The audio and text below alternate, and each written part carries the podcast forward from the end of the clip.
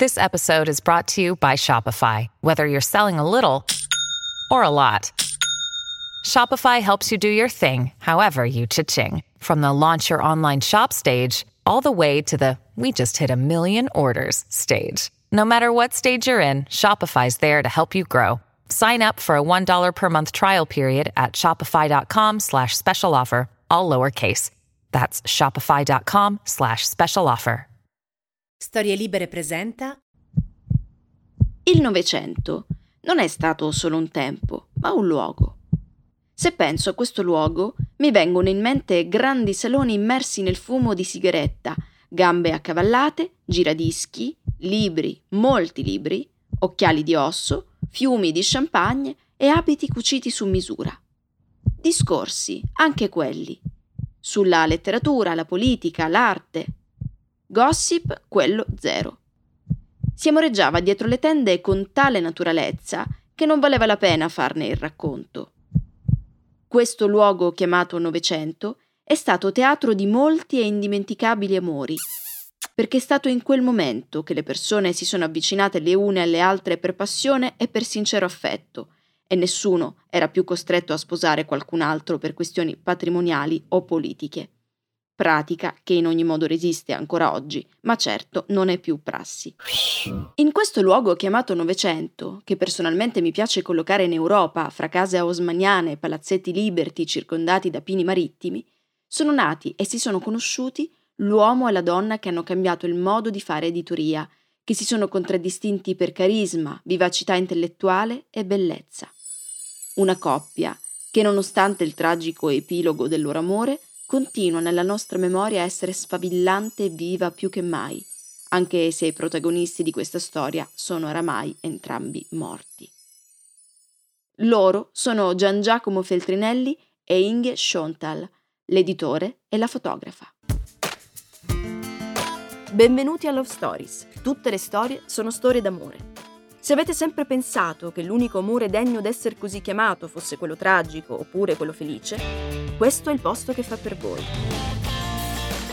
Sono Melissa Panarello e vi accompagnerò in questo viaggio di speranze e di vendette, presentandovi tutti i personaggi che hanno reso eterno l'amore, vincendo lo spazio, il tempo e restituendoci il riflesso di ciò che siamo.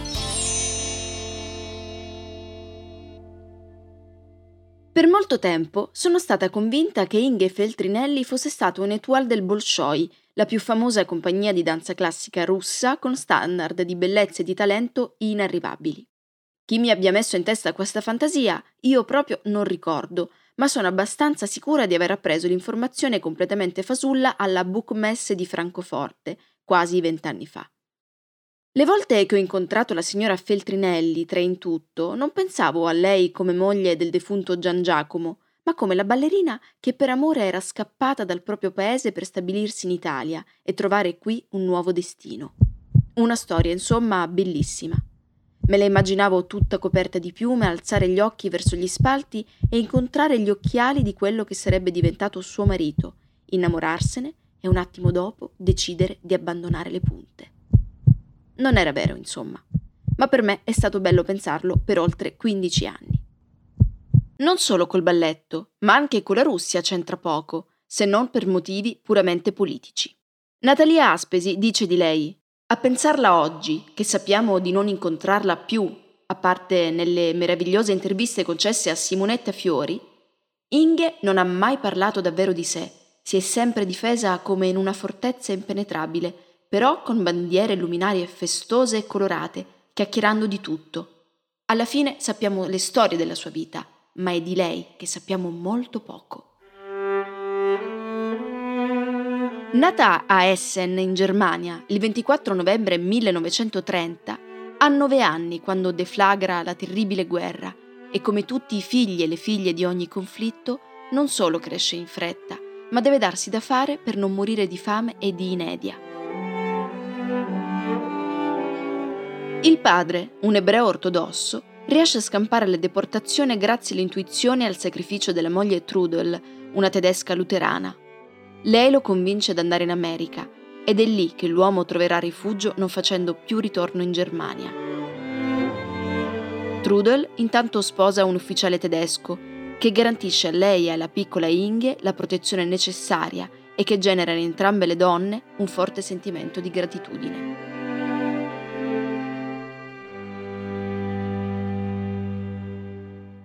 Man mano che la guerra avanza, Inge diventa una donna e nel dopoguerra si fa la fame e bisogna arrangiarsi. Entra così nello studio fotografico della Grande Dame della fotografia, Rosemarie Pierrer. Per due anni si ritrova a vivere e dormire in uno scantinato accanto alla camera oscura, dove sviluppa pellicole a non finire. Poi a un certo punto si scoccia e parte per la Spagna, dove non c'è l'ombra di un turista ed è ancora vivissimo il folklore. Si inventa come fotoreporter. Ci sono dopo tutto molte cose da documentare attraverso l'obiettivo, è un mondo diverso da quello che fino a quel momento tutti hanno conosciuto e bisogna immortalarlo. Che sia una donna brillante lo si intuisce già agli inizi di questa carriera. Riesce a imporsi in un mondo di uomini con un mestiere che ancora oggi viene considerato poco femminile e in poco tempo diventa famosa su scala internazionale, soprattutto grazie a due scatti. Il primo è del 1952 L'obiettivo di Inge incrocia per caso Greta Garbo ferma sotto il lampione in attesa di attraversare la strada. Il secondo, forse più famoso, è un autoscatto e ritrae una bellissima e sorridente Inge con il rossetto e un costume intero, con in mano un pesce spada. Accanto a lei un uomo, Ernest Hemingway, che si dice si era innamorato pazzo di lei, ma non era stato ricambiato. Di quella foto lei svelerà il retroscena. Preparai la macchina fotografica con il flash controsole e l'autoscatto. Naturalmente, il grosso pesce spada in primo piano era già morto stecchito da alcuni giorni. Certo è che quella foto è stata in qualche modo anticipatoria del destino di Inge, che ancora non lo sapeva, avrebbe avuto moltissimo a che fare con letterati di quel calibro, diventandone regina e mecenate. Ma andiamo con ordine. Nel 1958 torna da New York. È bellissima, già famosa, già riconoscibile in lei quel rarissimo talento di muoversi con grazia e intelligenza in un mondo di artisti. È lei stessa un artista. Siamo ad Amburgo. L'editore Rovolt dà una di quelle feste in cui sarei stata felice di starmene a chiacchierare sui divanetti di velluto, immaginando di innamorarmi perdutamente di questo o di quello. È qui che Inge e Gian Giacomo si incontrano per la prima volta e si riconoscono l'uno nell'altra. Carlo Feltrinelli, figlio della coppia, scriverà una biografia sul padre Gian Giacomo. Senior Service è il titolo, come la marca di sigarette che Feltrinelli fumava. In questa biografia sono riportate le parole che Rovolt avrebbe detto a Gian Giacomo riferendosi a Inge. La ragazza si è fatta conoscere per aver fotografato Pablo Picasso, Ernest Hemingway, Gary Cooper, Greta Garbo, Anna Magnani. La ragazza sembra un misto tra Audrey Hepburn e Leslie Caron. Lui è già un editore famoso. Ha pubblicato qualche anno prima il successo internazionale di Boris Pasternak, il dottor Zivago. È un miliardario Gian Giacomo. La famiglia ha tirato su un patrimonio con le foreste di legname in Carinzia e il padre Carlo è stato presidente di molteplici società, da Edison a Credito Italiano. Prima della casa editrice che porta il cognome di famiglia e che diventerà un colosso dell'editoria italiana e non solo, fonda la collana che si chiama Universale Economica Feltrinelli. È il 1949. La guerra è appena finita e Gian Giacomo è da poco diventato comunista. Agli inizi della guerra ha simpatizzato per il Partito Socialista, ma poi fa uno di quegli incontri che ti cambiano la vita e passa dalla parte opposta. In ogni caso, è uno che quando crede in qualcosa non ci mette solo le mani, ma tutto il corpo e ci affonda dentro, come si suol dire, con tutte le scarpe, anche se chi lo conosce bene sostiene sia incostante, troppo curioso per mantenere davvero il punto.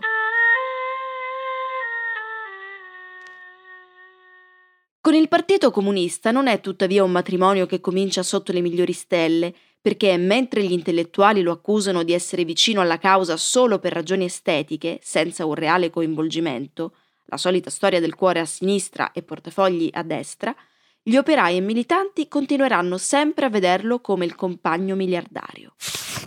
Le critiche si inaspriscono quando fonda la casa editrice Feltrinelli e apre la catena di librerie che ancora oggi sono disseminate in tutta Italia, godendo di imperitura fortuna. Come editore e quindi come intellettuale e imprenditore ha un pensiero illuminato.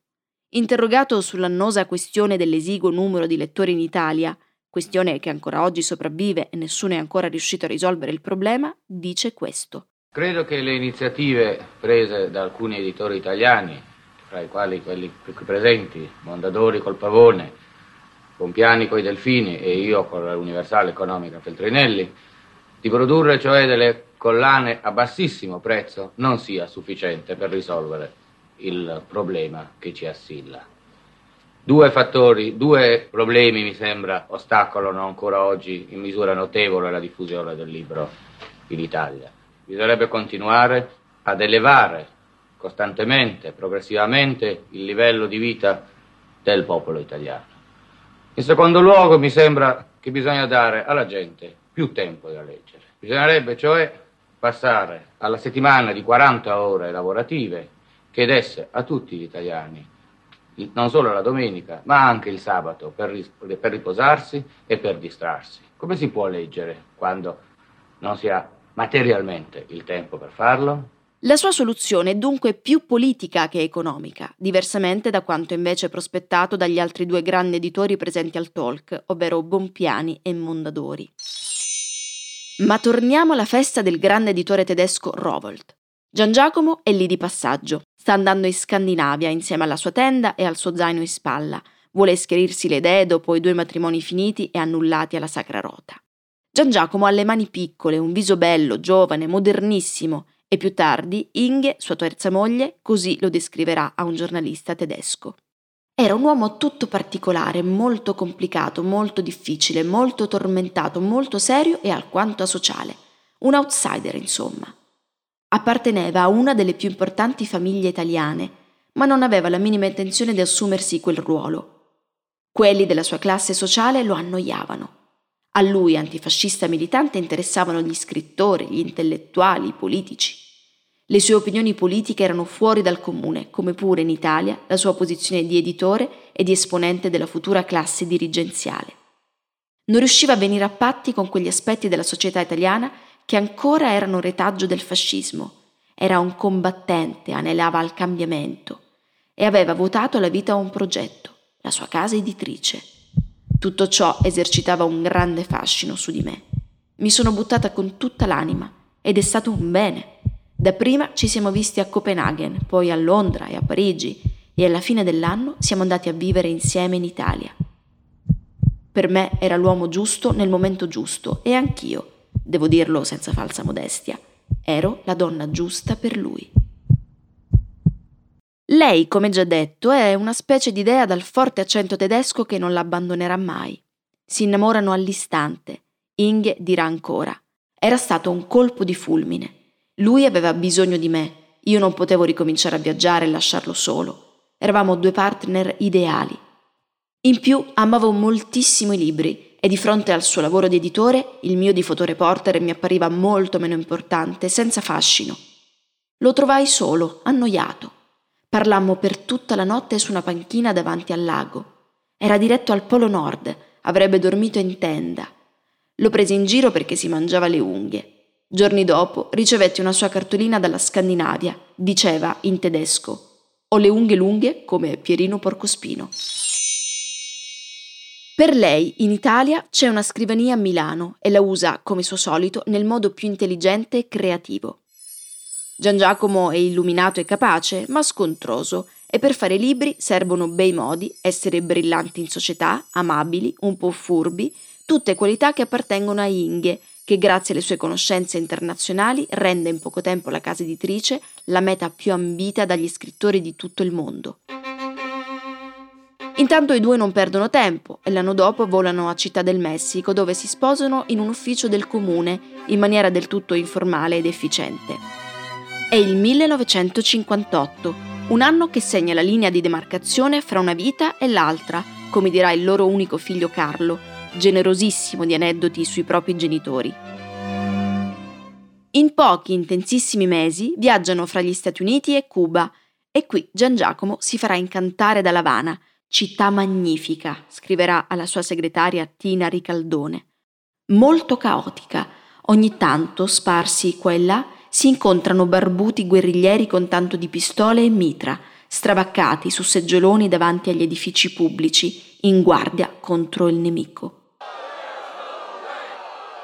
In quell'anno Feltrinelli esce dal partito, diventa un esploratore, va in giro per il mondo a cercare ispirazioni sovversive, impeti rivoluzionari. La voglia di rompere le catene è in lui fortissima, ma è in cerca di metodo, di tecnica, e vuole diffondere le cose che apprende nei suoi viaggi nei luoghi della rivoluzione, pubblicando volumi sulle tecniche guerrigliere dell'America Latina. Di se stesso dice di essere passato dalle armi della critica alla critica delle armi. Al rientro a Milano si stabiliscono in via Andegari e lì c'è tutta la loro vita. Famiglia, lavoro, la biblioteca, oggi Fondazione Gian Giacomo Feltrinelli. Sono gli anni 60, un pullulare di vita. E anche in casa Feltrinelli nuova vita è pronta a essere accolta, perché il 6 febbraio 1962 nasce Carlo e in quell'occasione il quarto piano è letteralmente invaso di fiori, persino dentro la vasca da bagno. Al secondo piano c'è la foresteria dove passa tutto il mondo letterario e non solo. Che sia arrivato un vento nuovo lo dimostrano anche le pareti, ora coloratissime, giallo cadmio, rosso segnale, verde scuro, eppure certe scelte editoriali più aggressive e più all'avanguardia, pescando fra gli autori più audaci e moderni. I tempi, si sa, li fanno gli uomini e le donne, e i nuovi anni 60 sono in parte plasmati dal furore creativo e intellettuale dei coniugi Feltrinelli, che portano in Italia, fra i tanti, Kerouac e i tropici di Harry Miller, che sono dapprima dovuti entrare clandestinamente e potuti essere pubblicati ufficialmente solo dopo il 1967. Promuovono una nuova moda, prima letteraria, poi culturale. Erano gli anni in cui i libri, anche se non erano tutti a leggerli, cambiavano le cose e perciò erano oggetti pericolosi, oggetti politici. Nel primo catalogo del 1965 Gian Giacomo scrive Il dottor Zivago, il vicario e le opere sperimentali della neoavanguardia furono episodi di una stessa battaglia per la libertà di espressione contro qualsiasi potere. Inghe ogni tanto tira fuori la sua rollei dall'armadio, scatta foto a scrittori e intellettuali che passano per la casa editrice o che i due sposi vanno a trovare in giro per il mondo. Il 63 è un anno di scelte drastiche. L'editor storico della collana più classica di edizioni Feltrinelli, Giorgio Bassani, viene licenziato in tronco. In casa editrice ci sono ormai due anime e sembra che siano inconciliabili. Da una parte la tradizione, dall'altra l'avanguardia. Chi pensa che ci sia lo zampino di Inghe va un po' fuori strada, ma non del tutto, perché la vera rivoluzione in casa editrice fu portata dal gruppo 63, spalleggiato certamente da Inghe.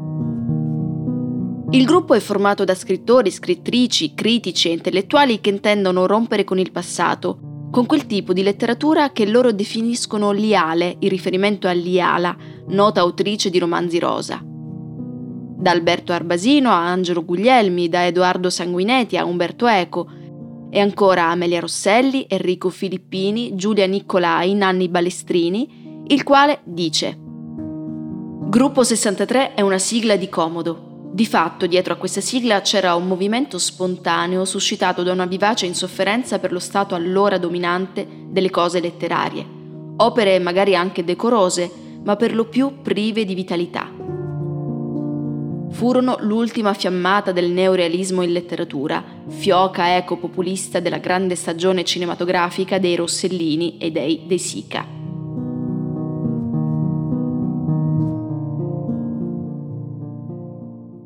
Todo cambia, ma la passione politica di Gian Giacomo no. Nel 64 lui e Inghie tornano a Cuba. Devono convincere Fidel Castro a scrivere, servendosi di Valerio Riva, la sua biografia.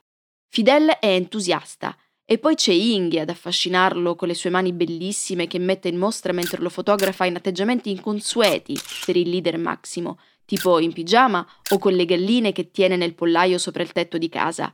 Le galline sono la passione di Castro. Il libro però non si chiude, anche se Gian Giacomo fa stampare delle copie a titolo dimostrativo come atto politico. Da questo momento però, come scriverà Inge nel suo diario, Gian Giacomo is lost, è perduto. Cresce la sua passione politica al punto da diventare ossessione. Torna a Cuba, stavolta senza più lei, poi parte alla volta della Bolivia, prima con François Maspero, poi con Régis Debray, e infine si unisce a Che Guevara e ai suoi guerriglieri. Una presa di posizione così netta lo porta inevitabilmente sulla strada che fino a quel momento ha solo sognato e immaginato. Ma non è tutto. Lo strappo con Inge, doloroso, avviene quando comincia a portarsi dietro una ragazza di Merano che vende chincaglierie bit in un negozio di Brera. Bella, bionda, un seno indimenticabile, si chiama Sibilla Melega, ha vent'anni meno di lui. Lo raggiunge in Bolivia, lasciando la sua vacanza eoliana, e stanno via quasi un anno. Chi lo conosce bene sa che Gian Giacomo è entrato in una nuova fase da cui sarà impossibile farlo tornare indietro. Enrico Filippini, che lo accompagna a Cuba, dice Gian Giacomo voleva far capire ai cubani che la sua funzione di editore europeo era finita, che si considerava solo un combattente anti-imperialista. Anche gli amici e i collaboratori più fidati, Brega e Del Bo, sostengono che come amico non dà più niente e che si trova su una china senza ritorno. Chi lo capisce meglio di tutti però è Inghie, la quale si trova improvvisamente con un patrimonio e una casa editrice sulle spalle. E il 68 è un anno difficile, deve prendere decisioni, nascondere un rifugiato tedesco a casa che è lì su invito di Gian Giacomo e il matrimonio fra i due viene ufficialmente dichiarato finito e Gian Giacomo convola a nozze per la quarta volta con Sibilla. È da sola. This is really the end, scrive nei suoi diari.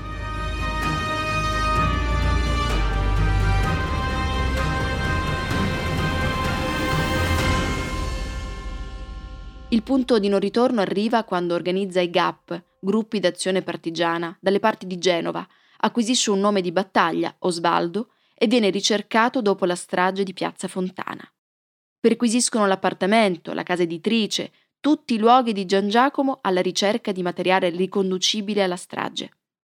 Lui si dà alla macchia e l'unica notizia che fornisce ai suoi è che da questo momento in poi non sarà più reperibile. Si dimette da tutte le società, dà ordine agli amministratori di tenere liquido il patrimonio e di fare cassa. Tutto sta precipitando, con Inge in cima alla torre. Tra il 68 e il 72, Inge e Carlo si vedranno clandestinamente con Gian Giacomo e a ogni incontro cresce con lei la consapevolezza che tutto è perduto, che suo marito è andato e al suo posto c'è un uomo che ormai non riconosce più. La situazione precipita sempre di più, sia nella vita privata che in quella professionale. La casa editrice, come dirà Inge, viaggia con vele strappate. Le banche premono, gli unici introiti arrivano dalle librerie, ma non bastano. Il console boliviano ad Amburgo viene assassinato con una pistola che risulta essere stata acquistata a Milano da Gian Giacomo. Un'accusa pesantissima.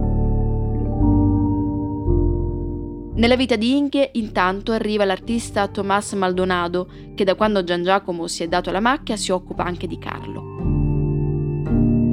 Feltrinelli va e viene, è sempre più irriconoscibile, anche fisicamente, sempre più provato e ossessionato dalla sua battaglia. FBI e CIA gli stanno addosso, è un ricercato, è un soggetto ritenuto pericoloso. Si incontreranno ancora lui e Inge, e fino alla fine lei sarà connessa con quell'uomo burbero, invischiato in una lotta con demoni interiori e nemici politici, una guerra di ideali come dopo non ce ne sarebbero più state.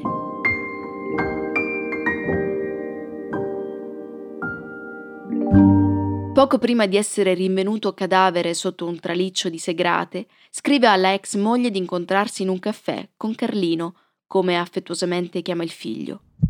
Ma il 15 marzo del 1972 Inge e Carlo aspettano invano Gian Giacomo, che in quel momento viene trovato da un contadino.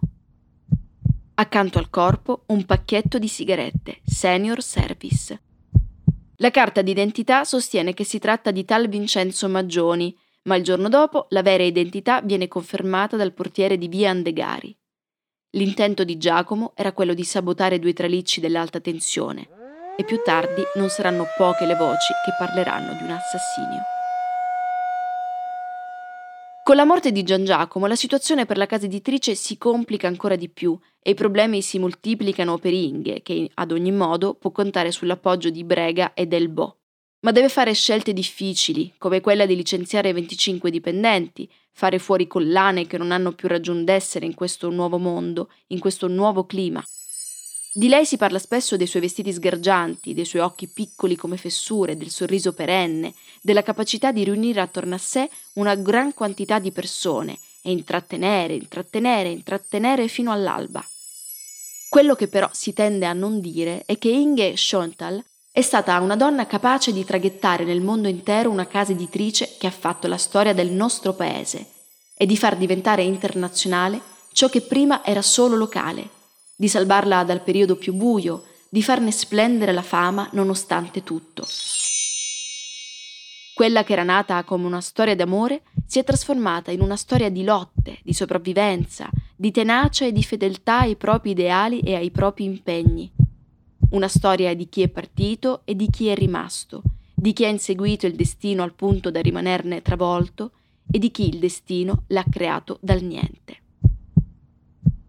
Quando a Inge veniva chiesto se era vero che avesse avuto delle avventure con il più famoso dittatore, il più famoso pittore e il più famoso scrittore, lei sorrideva e rispondeva Ho amato solo un uomo, gli altri li ho solo fotografati.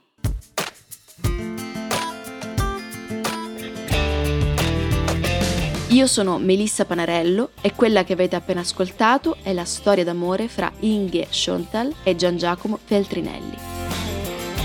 Alla prossima puntata con un nuovo amore.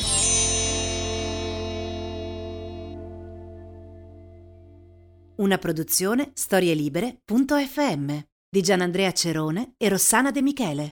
Post produzione audio era zero.